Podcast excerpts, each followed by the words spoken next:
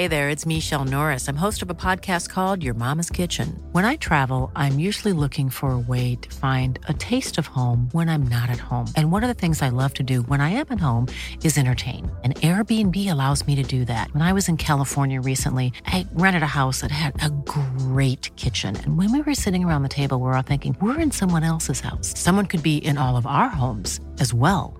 If you have a home, but you're not always at home, you have an Airbnb.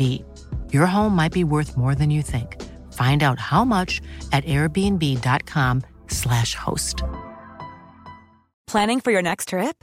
Elevate your travel style with Quince. Quince has all the jet setting essentials you'll want for your next getaway, like European linen, premium luggage options, buttery soft Italian leather bags, and so much more. And is all priced at 50 to 80% less than similar brands. Plus, Quince only works with factories that use safe and ethical manufacturing practices. Pack your bags with high-quality essentials you'll be wearing for vacations to come with Quince. Go to quince.com/pack for free shipping and 365-day returns.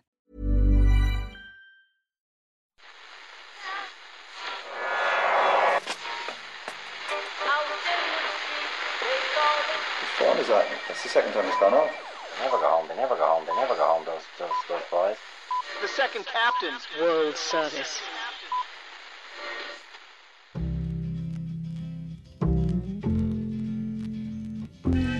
And I said, I want to win the league, but I want to win it better. You can understand that, can't you? Yes. Good lad. So he's almost like having a second captain in the team. Second captain, first captain, whatever. Josh van der Flier said all the right things about being crowned World Rugby Player of the Year last night, crediting others for his award, pointing out this is really one for the team and all that stuff. But nowhere in his remarks did I hear him thank the people who were really responsible for making this happen. The Irish television co-commentators who make it. I'm thinking Donal Lenihan. I'm thinking Alan Quinlan. Maybe going all the way back to Ralph Keyes. Ralph Keith, throw it back to the OG. who have made it such a point of principle to always pick back rowers as player of the match that the idea of choosing Van der Flier over his teammate Johnny Sexton for the ultimate honour seemed like just the most logical thing in the world. Hmm. What, you're going to give a, a flashy out half the World Player of the Year award again? Nah. I'd, I'd love to have given it to you, Johnny, but uh, unfortunately your number is higher than eight, so it's just not possible. We've got a hard tackling, hard running, no nonsense back rower there, and we're going to give it to him. Welcome to the show. Hey, Murphy, say. Hey lads, how are you? Uh, hello, Owen. Hello, Simon. And congratulations, Josh. Congratulations. As the person who first noticed this phenomenon, Murphy, must have also been pleased to note the identity of the player of the match against Australia. Oh, well, I'll tell you now, Owen. I was uh, watching the game in uh, in the pub, Mm-hmm. and two separate people walked up to me and said, You'll never guess who just won match of the, ma- man of the match, Murph. yeah. So there you go. Yeah, it's well. Listen, I mean, I, it's not, Not that Van der Flier, by the way. It was, No. It was No. Caelan Doris. Oh no, I mean, listen, the the options are l- quite literally dizzying. You know, you could pick any one of three players. That's what makes the back row man of the match just so spicy. You know. Yeah, well, congratulations to you as well, Murph, for being part Mm. of this push. See, I, I, I see, I have a bit of a theory about this. Mm-hmm. I love the fact that people are coming up to the back to you. It's, you see, Caelan Doris got man of the match. you always have to do. You well, who, oh wait, yeah, because of that thing that I said. I also think he did. Again, a lot of the times they do deserve Yeah, it. I do no, think, he was- he was the I mean, he was player. clearly the best player, but at the same time, it was just always going to regard as. I mean, I thought Gary Ringrose was pretty good. I mean, I, actually, do you know what? I think Gary Ringrose generally is pretty bloody good doesn't at rugby. as many man of the match or player He's match never won a man. Of, I, I can tell you right now, right now, Owen, you look back through the records. Gary Ringrose has never won a man of the match award. You know, Van der Flier has won a, a player of the match award in 97% of the professional Yeah. rugby matches he's played. He's, that's exactly it. It's, it's like that stat about James Ryan, you know, where he won his first 25 Yeah, professional yeah, rugby yeah. games. Josh Van der Flier, Josh Van der Flier, man of the match in his first 83 professional rugby games. I, listen, it's, Jamie it's, Heaslip was so mad to win a man of the match. Yeah. it's, it's a mark I don't expect to be to be passed. But I, I do CJ Stander. I mean, uh, listen, yeah, the list oh, goes on. it was unbelievable. I do have a bit of a theory about this. Yeah. that basically there's. You know, there, there, there are like fads in sports. You know, where like the Pep Guardiola became such a massive figure in in world soccer that suddenly everyone had to be a midfielder. You know, like the the the apogee of the game was midfield schemer. You know, now I think it's just rugby has just decided a guy who can do a little bit of everything. Yeah, You know, uh, in a highly specialized game, find your find you a guy who can do a little bit of everything, Yeah. and that's where back rowers come in. Well, and, there's and Gary 500 Ringrose. rooks a game, and that's Yeah. their job as well. Yeah, though. and Gary Ringrose, by the way, who can do all of this, but is literally will never win a man of the match unless Gary, you fa- you fancy a little late career position change. I mean, I'm just saying. Auxiliary flanker, anyone? it's it's no good being an auxiliary flanker though. You, have to be, be an a actual flanker, that's the point, yeah. yeah, yeah. yeah. So Yeah. We have got an uh, auxiliary flanker in his day, Gordon. Dar- wasn't always Darcy and O'Driscoll were seen Yes, as our yes, auxiliary original, yeah. flankers? Yes, Yep. yeah. Well, Darcy's on today with Shane Horgan, who has been occasional flankers, they're your locks. Yeah, uh, that that's they should rename the all of the positions, given uh, given pre- uh, precedence to how mu- how often you behave like a flanker on the team. Gordon, Gordon on today with Shane Horgan, who has been covering the November internationals on Amazon Prime. A bit of a Hugo grueler. Keenan, of course, a rare flanker. He's been a fine player for Ireland as well. I've really got you started on the flanker thing. It's so- my own fault. It's my Sorry, own Andy, you fault. wound me up need and to I stop went. now, bro. Uh, Gruder of a match against Australia on Saturday night to wrap up a series. Kieran, if you were to sum up Ireland's November series in five words, what would they be?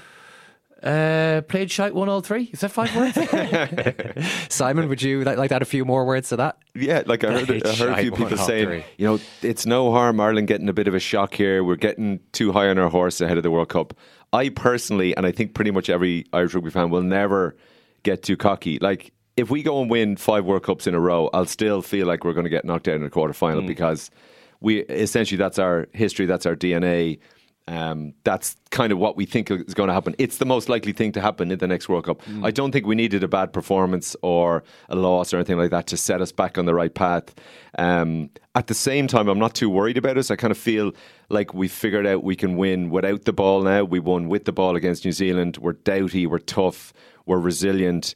Um, but if we're going to do anything special, and we said this last week with Shane on the show, if we're actually going to do anything special, that phase play, that brilliant rugby that we saw against New Zealand, it doesn't need to be for the 80 minutes, but it needs to click at some point in a quarter final for us to make a sense. We also, just to go back over the three games, I would somewhat dispute Murph's really well thought out cogent argument there. We, we played pretty well against South Africa. We did, we did. We- Didn't play. You're, you're quite close to the bone on the next two Mm, matches, though. It is fair. And if you think about the, the Mack Hansen try against South Africa, that's all the best things about Ireland. It's kind of like what New Zealand do as well soak up the pressure and then score the try when you do get a chance. But I thought we were, w- w- the worst of the three performances was against Australia.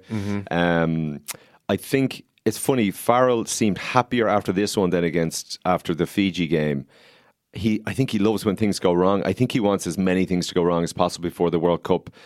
Uh, almost like trying to teach your child resilience. You know, can you guys will you guys fall apart if this situation happens?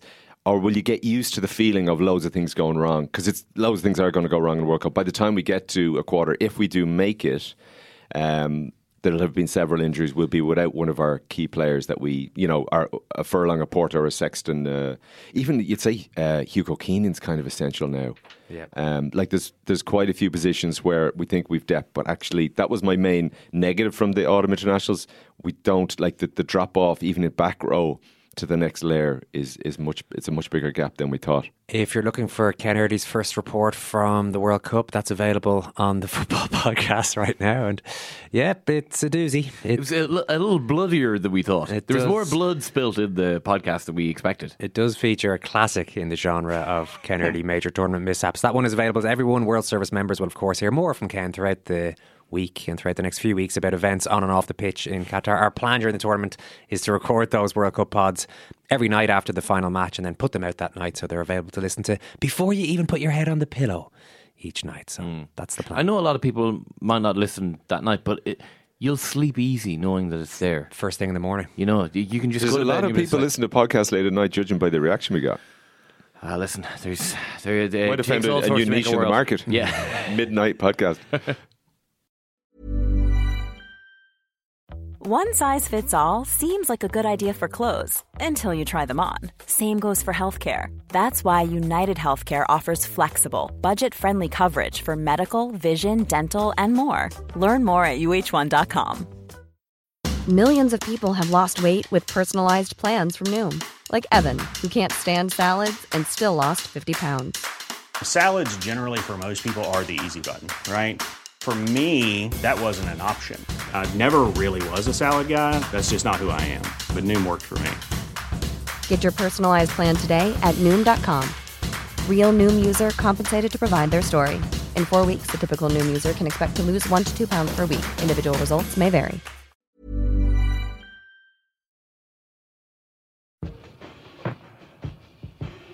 Man of the match award is solely distributed between the numbers six, seven, and eight, no matter what goes on in the game. Caelan Doris, uh, the amount of work he went through, the amount of carries, brilliant footwork, scored that try, but he is my player of the match. Kieran Murphy from Second Captains will be absolutely delighted. He loves the back row man of the match, I'm sure he was shouting for Caelan Doris Murphy, you're listening there.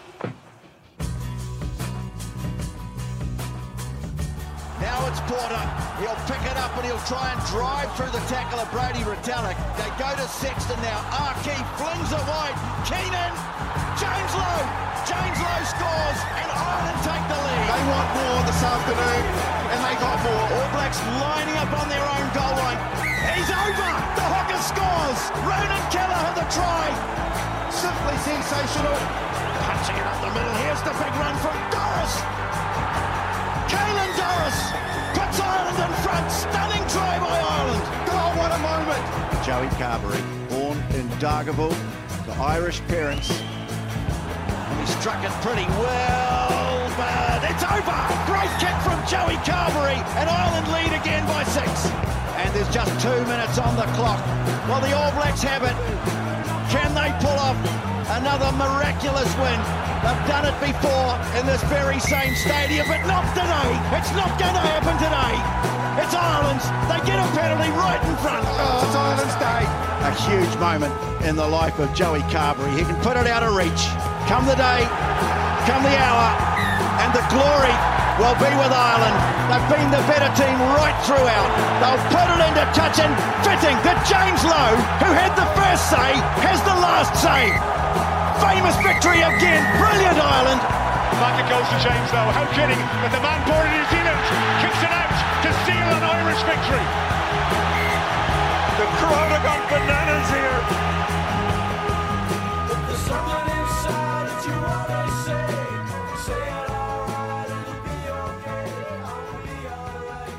We've got a fair bit to get into this week with Shane Horgan. Hey, Shane. How you doing? Good, good. And Gordon Darcy in studio. Gordon, thanks for coming in. Good morning, lads. Let's start with the good news that came in overnight. Ireland has our third ever World Rugby Player of the Year after Keith Wood and Johnny Sexton. It is Josh van der Flier, which is uh, quite a stunning achievement for a guy who always had a fair bit about him, I think. But uh, I mean, the, the level of improvement from his early days to the point that he's World Rugby Player of the Year, would that have would, would have surprised you two or three years ago, even if I told you that Josh van der Flier is going to be the best rugby player in the world? Um, am I surprised? Um, now that he has it, no. But I suppose if you go back those three years ago and say, "Listen, you know, you'll be, you will be uh, World Player of the Year," it's, uh, it's, it's, it probably was hard to see an Irish player being one of them. Is it the red scrum cap, Shane? yeah, listen, that's make yourself more visible on the pitch. Um, sometimes that can be a, that can be a disadvantage, but um, if you're playing as well as him, it's, it's certainly uh, it highlights what you're doing. I think it's been a stratospheric rise over the last couple of years. Um, I think he was he was always rated, regarded as as a sort of diligent, hardworking uh, player. But remember, it's only relatively recently that he's been 100% locked down as Ireland's open side. And in the last year, you know, we look at the teams that Ireland have beaten and look at the way they've beaten them. Look at the, and his role in it, which has been integral to Ireland's uh, best performances. And you know, listen, if you if you look at Ireland's worst probably performance of the last couple of years, is what we saw at the weekend, and it was because we were slightly inaccurate at the breakdown. That was a, a, big component to it. So all the other elements of the game that we see with Ireland, it, it really starts and finishes with the breakdown, and he has given Ireland that clean ball or being a big component in getting to the rooks first, cleaning out, securing, making sure the, the ball is fast um, for for the halfback. So you know, that's the influence that he's had um, on the Irish game um, and the Leinster game over the last, you know, probably two years, but in particularly the last year. I think it's a formed decision. And go through the amount of man of the match performances he's had has been borderline ridiculous um, in that time. So well deserved. I think, uh, but kind of an unusual selection in that if you look at the players that have done it before for Ireland, you think Keith Wood and Sexton are iconic over a number of, you know, sort of almost over their whole career, or certainly not far off. They built and built and built, and and were at that top level for a really long time. Someone like Brian O'Driscoll, you know, never having won it. bizarre, you know, not to have that standout year.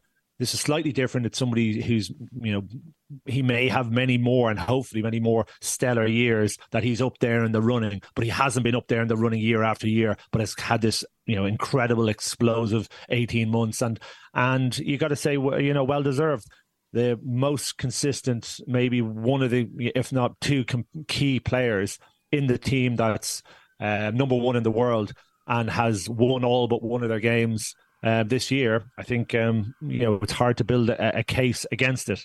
We've successfully avoided talking about Saturday night's matchup at this point, Shane. So let's get into it now. Um, Do we have to? not the world's greatest spectacle, but with that longer term view in mind, will there have been uh, will there have been lessons learned? Um, I'm going to say that result is not um, long term is not a bad result for mm. Ireland. I'm trying to look at the positives for it. The performance was bad. Uh, there's no doubt about it. Um, but you know we could have lost the game and we didn't. I don't think that anybody who played that game or anybody who coached um, that game is thinking everything's great and we're you know we're we're on exactly the path we want to be and um, you know there, there's not um, there's not a huge amount of work to be done and refocus to be done um, in time for the Six Nations. So there may be a benefit if there was a if it was a slightly better performance you know, maybe there wouldn't be as much scrutiny from, you know, from the commentariat. Um, but I also think that this group of players and coaches are are very um, able to analyze a performance, and they don't sugarcoat a bad performance. Um, Andy Farrell hasn't did, didn't sugarcoat a bad performance uh, last week, and I think it'll be similar. So, um, while they've maintained the re- you know maintained their record, while they've done the three-peat against um, Australia, um, and um, you know they've got away with a, a performance. Um, they'll recognise that if they're slightly off, um, that you know they they are likely to lose against any sort of a better side. That was a very poor performance by Australia as well. I expected much much more from them. I thought they were very very disappointing the other um, bonuses that we could we can look at over this series um, is that so Jimmy O'Brien has come in, um, I think, done extremely well. Um, we've seen um, he he's sort of a test performer in that he went in against South Africa and um, you know all practically started at uh, at at 13. He played so uh, much of the time there. I think we can have more time with Baloucoune. Um, unfortunately, that's probably one of the things that didn't work. Um, but you know, Jimmy O'Brien, yes, I think to a degree, Stuart McCloskey has worked as well, um, or certainly looks as if that he's he's comfortable um, and does a lot of the right things. And you would not feel, I would feel, you know, very comfortable with him um, starting in a Six Nation g- game or a World Cup a game, no problem. Um, and then there's um, you know Crowley, um, who came in and I don't think he'll thank his uh, pack for the performance. He could have, you know, had a lot of an easier ride. He could have shown more of himself, but under the circumstances that were presented to him, I thought we saw quite. I, I think we saw enough moments to think this guy has got, um, you know, a future for for Ireland ahead of him.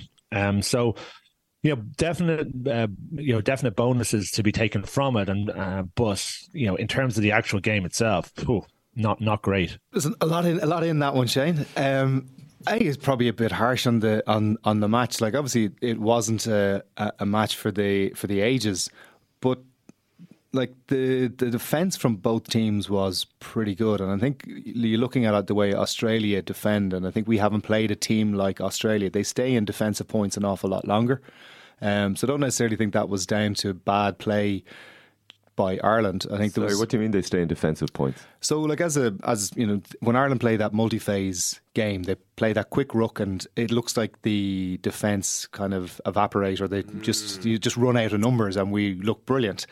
Um, Australia are very good at staying in those long fay passage of plays, even with quick ruck, and a lot of the time they don't put too many players into the breakdown. Um, so keeps more numbers on the, on their on their feet. I think the challenge Ireland had was they didn't identify that regularly enough and tried to do something a little bit a little bit different.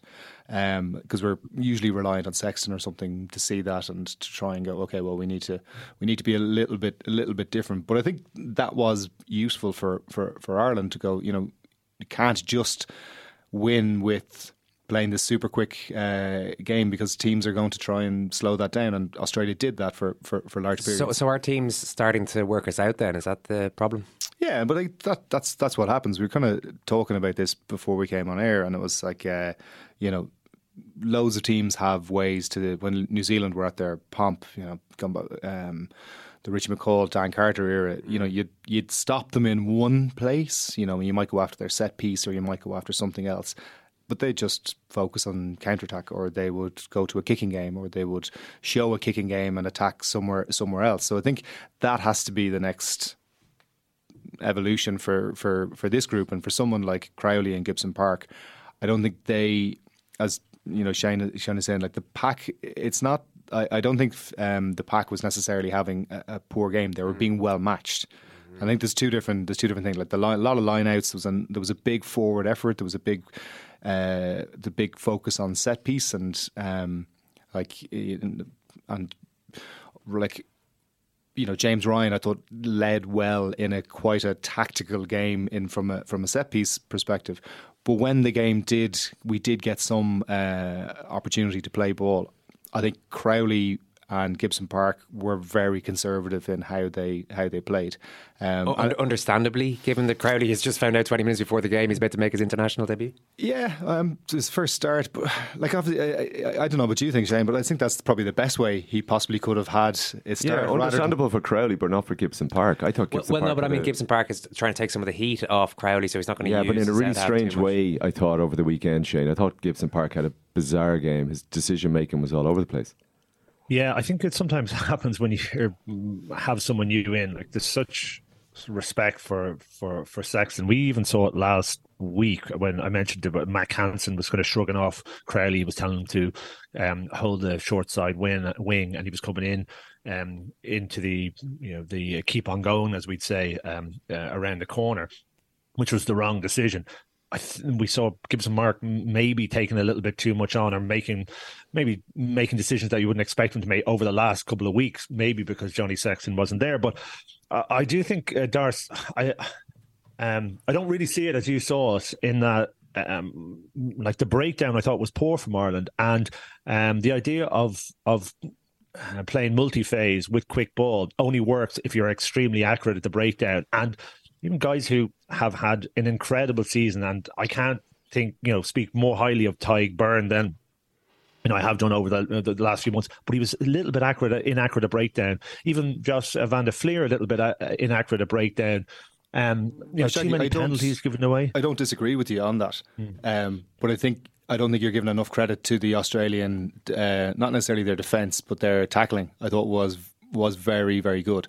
So part of that like the there's there's, there's two dogs at the two dogs at the bowl. I, I do think Australia's defence and their tackling was very very good, um, and that contributed quite heavily towards the inaccuracy that um, Ireland had at the breakdown. And I'd say you're yeah. absolutely right with Tadhg Beirne. Mm. And I'd say they're questioning the decision him playing 80 minutes last week and Shepherd hooking uh, Kieran Treadwell. Because um, he he definitely, he's one of those players that definitely create something. Gets the, he was getting some turnovers and everything, but his energy around the field wasn't there, and they do rely on him as that kind of that little link play between between the mm. pack and the and, yeah. and the and, and the backs.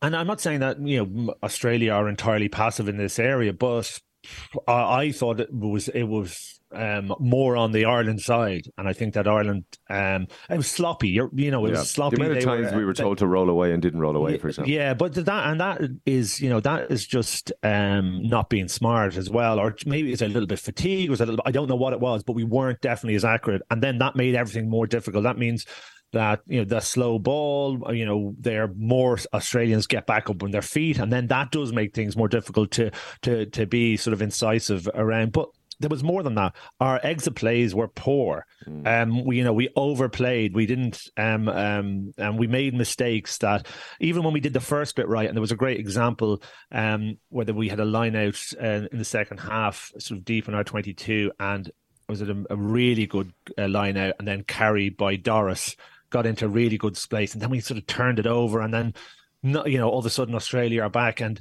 Australia, you know, Australia played a lot of territory, you know, deep in our area, and you know, our exits just weren't good enough. In the air, we were very, very poor. Our kicking game was poor, and our kick to regather game was. We have was been really for a poor. while with Yeah. that as well. We've been Yeah. very. We've when considering when you when you think and um, I was just watching uh, Rob Kearney just talking about the the Nic White thing, and you're just kind of thinking back to say, you know. We could rely on him, uh, and obviously Shane yourself at, at various points. It, was so, it used to be such a strong part of the Irish game. And we, Whereas we now Mack Hansen should be quite good at that because sometimes he takes the offensive ones very well. Yeah, it's just not something has- we, we, we, he- we go to very often. Yeah, he's he's but only honestly he's taken. I thought he took one one really good ball all series, Mack Hansen, and Yeah. This is an area that will lose us test matches. And listen, if we don't address this, and it's going to be an area that is going to um is um going to be a selection a selection issue because um, teams will have identified this now, and that's the problem. It's you know, it's like the scrum. If you you know get a reputation for having a weak scrum, everyone goes after the scrum. Referees are looking for it, um, and it puts more pressure on.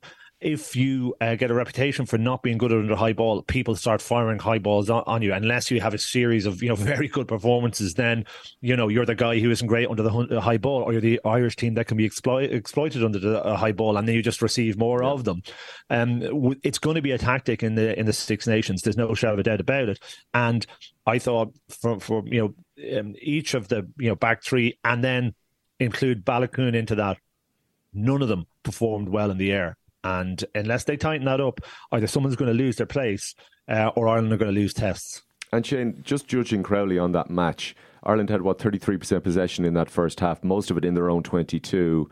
It's it's it's some people are criticising, which I just don't get because there was no real platform there for a guy who had twenty minutes uh, notice before he came onto the field. Would have had very few experience of just running. I think he's he's played something like twenty minutes as well with Stu, Stu McCloskey outside him. Um, Gibson Park inside him didn't have a good game. The pack didn't have a good game. The ruck was a mess. So, do you judge or what did you? we did win the game. how do you how do you rate Jack Crowley? I- with with um, Australia playing really badly, I think we need Yeah. to bear that in mind. I thought Australia were. I do thought, and, and Doris, yeah, we did win the game, but I, I think this is this is a different team. This is the world's, you know, the, the number one team in the world who's won um, a series in um, New Zealand, who you know, ha, you know, beat all comers aside from France last year, and who you know, I think justify. I, I I think they really justify that position. You know, the only question you could have is, you know, France on any given day between the two. What, you know, what, what's the difference? And I think it's, you know, it's tight, and we'll find, we may find out, um, you know, we will find out uh, where we are with regard to that in the Six Nations. So, the, listen, the bar is definitely higher for this team than you know, it's higher for this team than any other Irish team probably in history because of what they've achieved. So, you know, just getting, you know, scraping a win with a bad performance against, I think, a bad, tired, and against an Aussie team who's had its worst run in its history as well. We have to, you know, look at it in that context. But um, on the Crowley point, listen, this guy should be getting no criticism. I, I actually, I, I wrote it down. I think has he got twenty senior games? Yes, something like that, You yeah. know, it's not unbelievable. And a ten who needs games. And you look at, you know, someone like Sexton, the amount of games that he played before he got anywhere near an Irish, before he got anywhere near a Leinster team. You know, he played a, a, a lot of games. There was a long apprenticeship before you know he, uh, took over. Um, but what I like about Crowley is one, he didn't shirk his responsibility in there. He did the thing that um, is most difficult at um, international level is to run flat, and I thought he remained a threat um, almost throughout the game, even though he wasn't getting the ball that allowed him to to be as big a threat. But he got into you know that that space where he was um, pulling and attracting defenders to him, and and it is vital for a ten to do that, and just really encouraging that he could do it. Will he be able to develop loads of different elements of his game? Yes, he will. But um, as long as he retains that in the way that for the way that Ireland played, it's the most important thing uh, for him. So I thought, you know, really good. Um, I thought you know, you know, not not not too many flaws in his game. Although not a perfect game, of course, it wouldn't be. But I would have loved to seen him um, with the you know forwards the performing um, slightly better and giving him a bit more platform because we did see that we saw the, a bit of the loop play going uh, both just for the backs and and then for the forwards and the backs interacting with each other and we saw a bit of the secondary but I actually think he would thrive in that Ireland game um, when they when they do have quick ball and and they have forwards and backs interacting and he's getting second and third touches. Um, I was really encouraged by it. You know, listen, he needs more game time. I th- I think it might be an indicator that he will get more game time. Um, in Munster, that could be a you know very difficult situation for for Joey Carbery. Um, but I would like to see him play more, and um, he's in very good position um, to be to be number two for Ireland in, going into the Six Nations. What about yourself on on his performance and where he's at? Um, I'd, uh, I think it would be unfair to not give him the same level of scrutiny as you're giving everybody else. Um, you know, some people like he's he's gotten he's been fast tracked. He doesn't have a huge amount of uh, games under his belt. Um, but if you're going to be fast tracked, you've got to be a fast learner as well. Um, I thought he was fine. I'll be honest. Um, I think uh, the stuff that Shane is saying there absolutely didn't shirk his responsibility.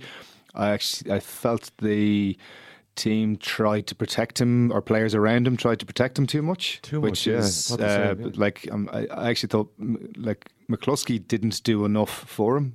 Um, in the sense that sometimes, as in that position, either him or Ringrose needed to just go. We just need to get over the gain line here.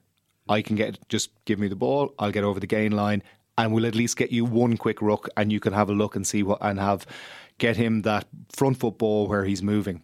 Too often he was static and then having to generate momentum, and that's when we looked quite. You know, easy, easy, on, Gordon. easy to I defend. felt like we needed to just stop and have a reset, almost like gather in for a second, one direct ball, McCloskey, and then one fast ruck. Like really yeah, focus there's on a whole ruck. generation of whiteboard uh, rugby players that some like because the thing is there's a there's a psychological safety in doing what is on the game sheet. So if I don't make a mistake, I don't do anything wrong, but then you're not going to do anything different either. So sometimes it needs to be when defenses are reading teams that are so are are we're overly analysed. You do need somebody to throw a dummy and you know carry you know big Stu McCloskey six foot two three whatever he is hundred plus kilos you let's use physics here and find Bernard Foley and get over the gain line uh, with as quick a ball as possible and forget about getting into a diamond shape and everything and all that kind of thing. Sometimes games like that need need that. You mentioned players like Sean O'Brien and David Wallace and um, Brian and uh, players. There's an art to reading a game as well. That sometimes a decision needs to be made that isn't on the thing. It hasn't been coached. It's up in your it's up in your noodle that you go. Actually, hmm. this feels right, and I back myself to make a strong decision here, which is getting over the gain line. Wh- Which apparently they are empowered to do under Farrell. That's what we hear anyway. yeah, I think, but like you remember, like they haven't towards the end of the previous way. It was so scripted. Yeah. you're now asking players to think again, and that is, a, you know, you don't go from straight and everything is now. Now we think, and everybody, everybody is thinking. There are still piano pushers and there are still piano players. We just need a few more players to be thinking. And with a guy with Crowley there, I think the experience around him didn't do enough for him in the game to be able to for him for him to shine.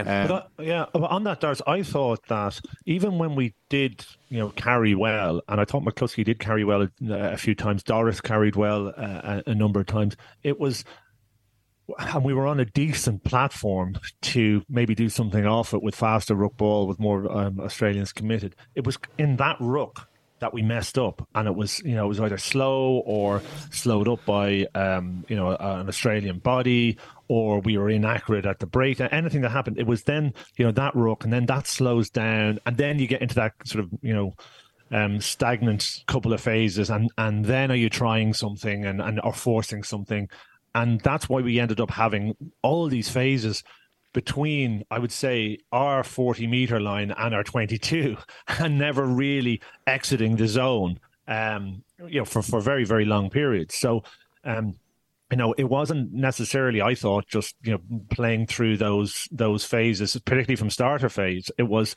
again, it came down to our issues at, at ruck time that you know that weren't weren't good enough. could I venture a very un- unfortunate frame of view?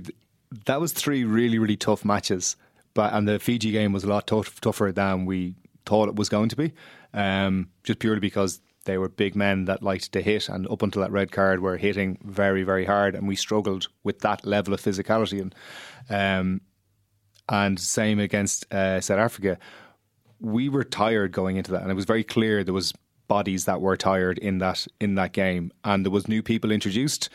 And again, we're talking about this gap between who are our perceived first 20, 22 players or 18, 19 players, and the next level in behind not being there. And we need to play seven games to mm. at a very high level to be able to to be able to perform. Um, and you do wonder is that is is that this group's limit? Is this Irish rugby's limitation, and not this group as I'm saying? You know, we played the three matches on uh, in New Zealand, but like if we had another match the following week, yeah. Yeah. yeah. No, the it's gap worth, does seem to be bigger. It's, it's worth thinking about. All right. Uh, what about the Nic White I, incident? sorry, just yes, just on that, I, I, I agree. I thought we looked. I thought we looked fatigued. Thought we finally agreed on something, Shaggy. Ah, no, play. you got there at the end. Cool. I, I, I do. I thought we looked fatigued, and some of our players, and, and again, I hate pulling out um, Tadhg Beirne because I just thought he looked, yeah, he looked fatigued, but he's put in some serious shifts. You know, His stomach bug as um, well a couple of weeks ago. Yeah, and took a bang, he broke his nose. You know that that actually takes you know takes it out of you as well. So, oof, um, uh, yeah, Doris, I don't know whether. Um, Like um, Tadhg Beirne's starting against Fiji, you're kind of going. And, and uh, actually, uh, ironically enough, he needed game time because he has has yeah. absolutely no game coming into it.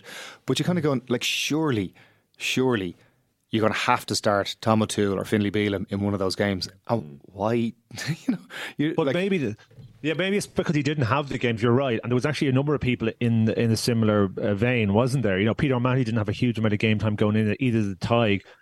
That's it's actually probably, and if you look at it, you know, it's probably the second and third week where that sort of maybe a little bit lack of of fitness uh, manifests, not in the first one where you can get through the game almost. You know. Nic White, guys, was removed from the field of play. He came back on, even though we heard the referee himself saying that he had seen him stumble. So he went off for his HIA, came back on. He has now been stood down for 12 days. This is after, if people didn't see it, he had, there were a couple of different incidents, a couple of different knocks he took within the same fairly short period. This is what the Aussies are saying now. After initially being passed uh, of his HIA by the independent matchday doctor, Nic White's criteria 2 HIA where a diagnosis was not immediately apparent, has been upgraded to a Criteria 1 assessment, balance disturbance, post match, and he'll serve a 12 day stand down period. They do stress White was not exhibiting any symptoms of concussion post match or the following day. Which I don't, I don't, don't actually fully understand that statement because on the one hand they're saying he didn't have any symptoms, but on the other hand his HIA has been upgraded to show balance disturbance. Uh, the, the another wrinkle to this, Shane, is uh, according to the Sydney Morning Herald, the independent matchday doctor may not have actually seen the second incident because he was uh, involved in trying to ascertain the damage from the first one. And in in some sort of mitigation to the Australian medical team and the independent matchday doctor, there was a lot going on in that game and even in those couple of minutes. But having said all that, what, what do you feel about what, what transpired there over those few minutes on Saturday? I think they've missed it, um, and um, I think it was clear to anyone who reviewed the footage that there wasn't just one knock, but two knocks, which uh, I think um, in any of the you know, um, research or, or, or opinion around this, you know, heightens the the danger level really significantly. One knock after another. Um, there's an issue. There's two issues here. There's one that we know about that um, the HIA as it stands is um, is not foolproof. Um, there is then a level of sort of additionality that can be used if the players don't or do pass the HIA, but we see images like we saw um, at the weekend um, for the first and the second knock, and the language that we heard, heard from the referee, and um, how we saw him groggy and visibly groggy, and I thought unstable on his feet. Um, and that that is built into the HIA process. It should be, and so the independent doctor um, can take that into account, even if he doesn't, um, even if he passes the HIA with the through the, the protocol that um, the sort of physical protocol when he comes off the, the pitch. What seems to be the case, as and there's been a couple of examples of this um, uh, happen already, that um, the correct footage or the full extent of the footage around this injury um, wasn't presented to the independent doctor, so he wasn't fully informed of all the evidence before making the decision, which is based on the HIA and any of the visual um, or let's call it secondary information that forms his assessment of whether someone can go back on the pitch. There, that shows that there is a, an issue with um, the uh, right type of information coming to the independent um, um, doctor, and then him being able to make the decision based on the totality of the evidence. I think that's the issue. We need um, uh, we need to make sure that the um, HIA um, doctor, independent doctor, gets everything he needs to make these decisions. I'm not suggesting that's easy because, as you say, there's a lot going on. There's a lot of camera angles. There's a there was a very stop start game. There was a lot of injuries, um, and um, it's difficult, but it's the most important thing in rugby. I have to say, I think it's the most important rugby. We can't afford these situations to happen again and whatever we, I think there has to be a relook at how we get information to this independent um, doctor because um, even one uh, missed opportunity is or sort of you know one missed case um, diagnosed case could be you know catastrophic uh, so it has to it has to change as Joe Molloy pointed out on TV it shouldn't even have been shouldn't have even gone down to the HIA. World Rugby's guidelines on head injuries state that players should be immediately and permanently replaced if they display any criteria one symptoms of possible concussion, including balance disturbance, without an on field assessment even needing to be carried out. But yeah. and the ref, it, the ref it, noted go, it. And the ref, as yeah, as, as I said, what was the ref's wording? Just to get the right, I, I, saw him stumble as well. You hear the ref saying that on, on the mic as he's making sure that he's going off for a HIA. I like but does the ref. Sorry, just on that. Does the ref not then have a um, he's obviously given a clear indicator. He's an obligation that everyone. Saying, yeah. He then has an obligation not to let that person back on the field. Yeah, and I'd say, but I think as well, it, it like it, it, was the full, it was almost the full ten minutes he was gone. Um, so I'd say the ref just and love, it's not it's not funny, but he likely just forgot and then was like, oh, because I was surprised when he came back uh, when he was on. I was like, oh, you, uh, you man Gordon for a ref to take you man Gordon. Oh, that's what I mean. It's yeah. it's too much for it. But that's what actually what I was going to say is um, there's other people who I think should or could shoulder some of that responsibility. So, like, there's a medical there is a, a I sound like Trump here, a medical person um, besides Jake White when he's um, when he, or Nic White, Nic White yeah. uh, when he is on the ground, and you can see him. He his eyes are lit. He is he is he's absolutely stunned, and you can see that from the uh, on the camera. But there is an Aussie, it's either a physio, water carrier, somebody like that. You know, at some point, your own you have to protect. It's bizarre that you have to protect players from themselves. And that does mean you've got um, you have to stick your head above the parapet and just go, no, like, like lads, he is clearly stunned. Mm. And saying that to the doc, the uh, the passing at least passing it on to the Australian doctor, who would then go at least saying, okay, passing information should be going down and going, nah, nah, he shouldn't even be allowing him to uh, do it, it, it. was as obvious to you guys, having played the game professionally, yeah. that, that, oh, that guy looked like he was in trouble, right? because there, there is this whole thing that we're, we're not doctors and you're not a doctor, and uh, yeah, ah, so but like, you have listen, to leave it to these guys. Yeah, but like, there's also things. If if you're going down that tunnel, there's a reason you're going down it. Mm. Really, like if there's any if you're it's is it not a uh, contradiction in terms in saying okay well i'm going to send you down to see if you're you look stunned you are, uh, so I'm going to send you down to do a quick test to see if you are stunned. And the ref has said that he saw you stumble. you know, no, it did seem a, particularly egregious case. I stunned, the, like stunned, like the, yeah. the what's called, I stunned them, stunned them first. Yeah. Um, if you're going down, if you've if you've a question for a HIA, should you be coming back? I, I don't really think you should be to be honest. I'm still amazed. But that's the rules. That's the rules. You know, if it's if if there's you know if there's any sort of question at all, then uh, uh from from the, why are we doing uh, a test from what you've what you've what, what you've seen visibly on the field. You know, if there's something visibly on the field that you can see where there's there's um you know there's uh, potential that is a concussive, uh, a blow, then actually you know the HIA is is not even something that should be undertaken. You know, if if that if that visually can be seen, then you know eh, the player should stay off. But there's a couple of things I think on this complete deference to the medics here is I think it comes from a position which I think is possibly a good one in that you know for too long medics were you know the opinion was sort of disregarded almost because you had these coaches coming in and the coaches say oh he's fine or the player would say he's fine and that had to change and it did change but we also have to say we know, and it's acknowledged by the medics, that the HIA isn't always conclusive or foolproof. Yeah. So, um, like it's- um, so it, it's not it's not right to then just hand off, you know, hand over complete um, and have complete deference to the medics in these situations because you know we've seen with our eyes, you know, the the referee stated it. I I think if the independent doctor, and I hope this would be the case, if he was made fully aware of all the visuals that were around that incident, then there would be no debate here, and he would would have remained off. So, is there another individual, or individuals, or team of individuals that are working specifically on providing that you know those um, uh, independent me- uh, medical uh, doctor with the best information in order to make the decision. Uh, there seems to be a sort of a, a disconnect between what you know what we're all seeing on the pitch, and I saw I didn't see the second hit immediately, but uh, and I actually didn't see the first hit immediately. So the replay, I saw it, then I saw the second one, then I saw actually the way. Nic White was was acting. He looked shook. Actually, he looked shook. He, he like he thought like, oh, this is two bangs one after another. He, he didn't look great.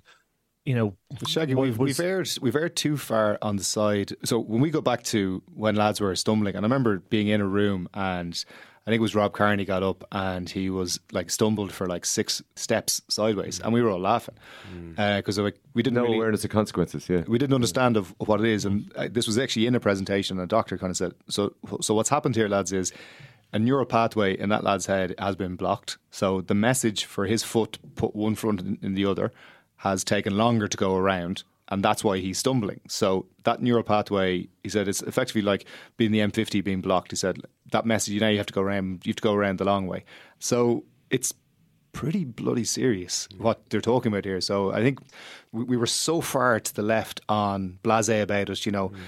You know, get up, don't disrespect your mates, get up back in the line, and you're, you know, that was the type of approach. You're letting your mates down if you said you had a mm-hmm. sore sore head, and now we're going, oh, well, we don't really want to take players out. We want to put this really vague kind of screening, and we don't have all the information, and you know, and players are slipping through the net to come back on. Like, why are we not going so far now to the right to go? If you if you, are wobble. if you if you anything, you are just you're rejected. You're out of the match. Well, again, just on that, if you wobble, you are supposed to be gone. And this Exactly. is the, the, but it's the thing about trusting the science and trusting the doctors.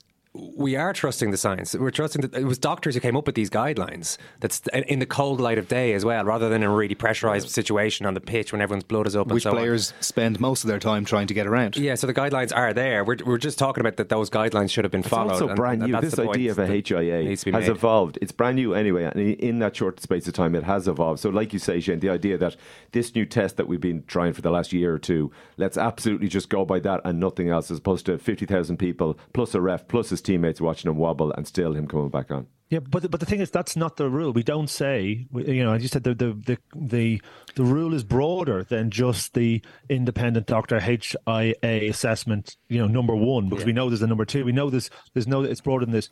That information that everybody, I think, could see, you know, um, w- with their eyes, um, and the referee directed to, that is meant to form part of the process and part of the decision making process. So the issue is that the either one, the independent doctor um, saw that and disregarded it, which was an error, or, and I'd say more likely, wasn't presented with the full imagery. Um, of the two blows and the you know the um, I think this looks really poor on the Australian team, to be honest. Like it's just bizarre that And somebody. you can, but you can see you can see how it happened as well in that. So there is an independent doctor there who's tasked with pr- protecting the the player and the safety of the player. When that decision is made to allow the player by an independent doctor um, back onto the field, you're right, Doris. It should have been uh, picked up on the Australian side because they it can't I be the Irish guy because then you're going, oh, you're just trying to get them off. You're just trying to get them off. You're trying to get them off. They- yeah, the Australian they guys had more information. I think they had more information. So you're right, but it would be, you know, and I don't know if this has happened before. It would be um, one doctor overruling the independent doctor in this position. So it is, you know, it becomes uh, a, as kind of a trickier one. I think in the first instance, you know, this is solved by the providing the independent doctor with all the information that is re- that is necessary to enforce Yeah, but the if rules. you're, as if you're they're- Dave they're Rennie and you're up in the you're up in the uh, the box and you've heard the referee go, "I've seen him stumble." You've seen you've seen him stumble. You've seen every one of those angles. Why not just sub him and go like, "I want him at a World Cup." So like this is like this is that there are We don't know for sure Rennie heard that or, or saw everything, but between like the physio, the doc, the ref, teammates, the management Yeah, team, just because somebody just because the independent doctor goes, yeah, no, he's he's he's passed his H, his HIA. Like everybody it, with a set of eyes and a thing could see he shouldn't be coming back Ju- on. ju- Just to be clear as well, we're not in a position to say that, and we're not saying that medical information was deliberately withheld from the match No, day no. doctor. No, no, no, As we no. saying, this is just so Oh, much yeah, going on, and for whatever reason, he didn't seem to get the full picture. So something sl- broke sloppy. down somewhere sloppy. along the way there. Anyway, just on New Zealand. England to finish up, Shane, and that unbelievable comeback from England, which could have been an even better comeback if they hadn't kicked the ball out of play in one of the most soul crushing decisions that I've seen, albeit extremely logical decisions that I've seen in the rugby pitch, given where they were at. Were they right to just take the draw at that point? Um, I I think it speaks to an issue. Um, Do you? You- you think it's a problem? Yeah. I, I, I mean, they were well inside their own half. They could I get turned to- over. I hated. I, I hated even uh, like was it last week as well? Again, I know it's very different circumstances, but against Fiji, and I think um, Farrell referred to picked it, up yeah. on it.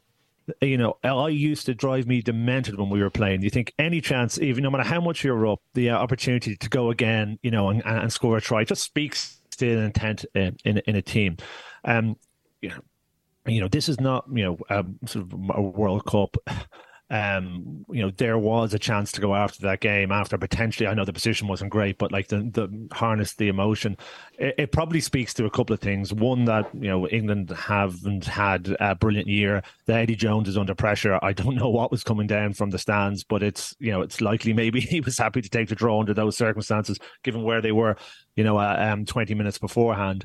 Um, but um you know in in maybe in other circumstances um i think it would have said a lot uh, about the team to to sort of go on have a crack and and recognize yes there was some jeopardy with potentially losing the game but um they're home they're you know on the back of a um, a you know momentous change in the game and an opportunity to you know to do something um, monumental, and um, they turned it down. Hell of a comeback, though, all the same. Gordon. Yeah, I was uh, going around on the way up to do commentary and was looking at. It's like, oh, brilliant, England getting stuffed again. And uh, every time I got up, I was like, oh, it's 25 all. Well, um, but yeah, same with Shaggy. You're just kind of going, it, it does also show that. Uh, like they've pretty much brought in the most attack-minded out half in probably the northern hemisphere, um, even more so than Finn Russell, and in uh, Marcus Smith, Yeah. and they basically tied him up in strings and just gone like, "This is the system. This is how you're playing." So you you you've played brilliantly um, to get selected, and you play this unbelievable brand of rugby, and you're attacking first receiver, very much like Crowley, that type of a thing. Well, Crowley very much like him, maybe uh, probably the other way around, and he's just tied up at knots, and he was just sitting there going, "Oh yeah, I just I probably should kick this out." He's not playing off any sort of instinct, and England have not figured out what their 10, 12, 13 Well, looks I'll, like. I'll tell you the man who can sort that out, Gordon. Certain t- former teammate of yourself and Shane's, Ronan O'Gara, is reportedly on the RFU's three-man shortlist to succeed Eddie Jones as England. Before coach. the World Cup or According after? to the Times, I presume that's a, before, before the World Cup would be an absolute uh, bolter. What do you think, Shane? Well, Raj, so this is- this Raj is- for England? Well, I'm sure Shane will be as part of his backroom staff. I would have thought. media liaison. What do you think? um, um, I think that if Ronan gets offered the job, he'll take it. Um, it's uh, one of the um, you know biggest jobs in in uh, in world rugby, um, and I, I believe uh, I'm I believe a man can order uh, can. Um, can live on a decent uh, salary as well, the one that they provide. So, um, um, yeah, I think you're in the world of professional coaching. That's what you do. There's no, um, I don't see a, a sort of a path in Ireland at the moment for him, and maybe not for a while. And that's in some ways it's it's disappointing, but other ways it's you know it's um, good because it says uh, it's, it means that Ireland is in, in, in rude health. Um, so I think he'd probably be all over if he gets the chance. He can take the Andy Farrell, Stuart Lancaster path, fail with England, and then rejuvenate themselves in Irish rugby. It's going to it's going to be perfect. Well done, O'Gara. He's, he's thinking the long game. That guy always is. Gordon, great stuff. Thanks a mil. Shane, brilliant. Thank you. Thanks, guys. Thanks a million, lads. Uh, Owen, I like you and I like your style. The second captain, we've got a bit better quality. It's compliment any place, anywhere, all over the world. Full of protein. It's information, fluid information. I don't know what you're talking about. You can do it while you're cleaning the house, brushing your teeth, taking a bath. Trying to be critical is going to be impossible. We haven't actually mentioned the big result over the weekend. Georgia beating Wales in Cardiff. They also beat Italy in the summer, mm. And now they're calling on World Rugby. They're, they're basically saying World Rugby cannot ignore us any further and need to stick us in the six. No can do, Georgia. No. Sorry. You're not a good enough holiday destination. Uh, the elixir Just watch us. Fancy says, trip as much. replies World Rugby. Uh, tough result for Send pictures of Rome back. Yeah. a tough result for Wales to take, but if ever there was a time to suffer a shock defeat, perhaps this was the time. With the eyes of the nation now focused on their first appearance at a World Cup since 1958, they play the US tonight in the final game of today's schedule in the World Cup. That's at seven o'clock our time. You're cheering for Cymru this evening, Kieran? God, on. Um, I, I did we talk about this really briefly when it came out, but basically the FA of Wales released um, this video a couple of weeks ago uh, of this folk singer called uh, Dafydd Iwan singing a song called Yma o Hyd, right? Great pronunciation. Uh, it means we're still here. Uh, was jailed for uh, defacing English only signs across Wales in the 1970s. So he's um, uh, massively into the Welsh language, the revival of the Welsh language, which has gone spectacularly for uh, Wales and the Welsh language in the last 20 or 30 years. And uh, the video could have been this kind of because the song is like is a protest song. So the video, as released by a football association, could easily have been, as Dafydd himself says, a sanitized, corporatized version of the song. But that's absolutely not what they did. Uh, it's uh, spliced through with footage of the coal miner strikes, and it's it, basically the song was written in the in the seventies and eighties as kind of like an anti-Thatcher protest song, and the video is cut through with all this like amazing imagery, unbelievable footage of miner strikes and. Um, Welsh language uh, protests. You've sent it from on to me. It really is so evocative. Yeah. Yeah. Now, as well as the old footage of John Toshack hitting the crossbar Yeah. in a key qualifier and these sorts of football bits. and this would all be this would all be great on even if the song wasn't an absolute stone cold banger which is what it is uh, it's it's unbelievably catchy uh, now i mean you know uh, short old men singing about how much they hate the english is you know, let's just say it's not entirely uncommon in my Spotify profile. So maybe there's something, you know, there's something in particular that I'm reacting to here. But I did have like a small cry at breakfast this morning, just like a small one. You know, like what, 30, 45 seconds. Your first World Cup cry. Weeping openly. And, and then you, Shoulders up and down, kind of. yeah, or- full, yeah. full on. Just I had to go for a little walk around the house to clear my eyeballs. Your wife just took one look and slowly left for work I without a word. This is going to be a long month. uh, but I mean, yeah, bloody hell, Owen. It's it's got it's got some balls. It's a hell of a tune. Thanks, Murph. Uh, Will we play out with it? Explains why you're wearing a daffodil suit now. Yeah, it is a long tune, so we'll, It is we'll a long leave it up tune. to Simon how much we're. I mean, I we're would play. I personally would play all four and a half minutes. Mm-hmm. But I mean, I know that I, I'm in the minority there. It's an so, amazing song. Uh, it is Listen, absolutely. he cut fantastic. Gangsta's Paradise short, so you're doing well too. get Imaha this Ohid by Daffodil Iwan on. Lovely stuff. Thanks, Murph. Thanks, Si. Thanks, lads. Thank you, Simon. Thank you, all. Thanks so much for listening. Don't forget to sign up to the World Service for ad free podcasts. And the Second Captain's Pod is part of the Acast Creator Network. Network. That was it.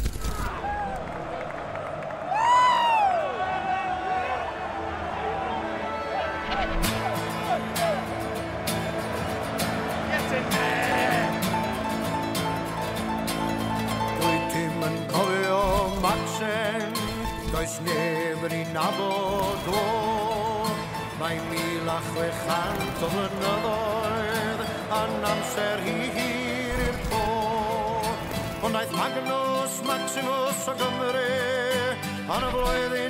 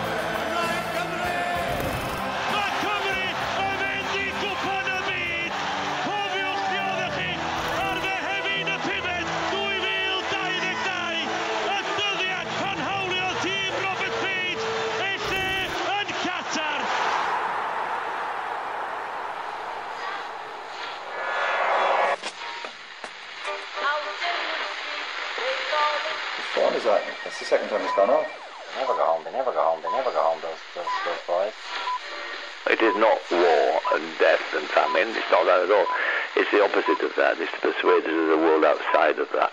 That's why sports is important.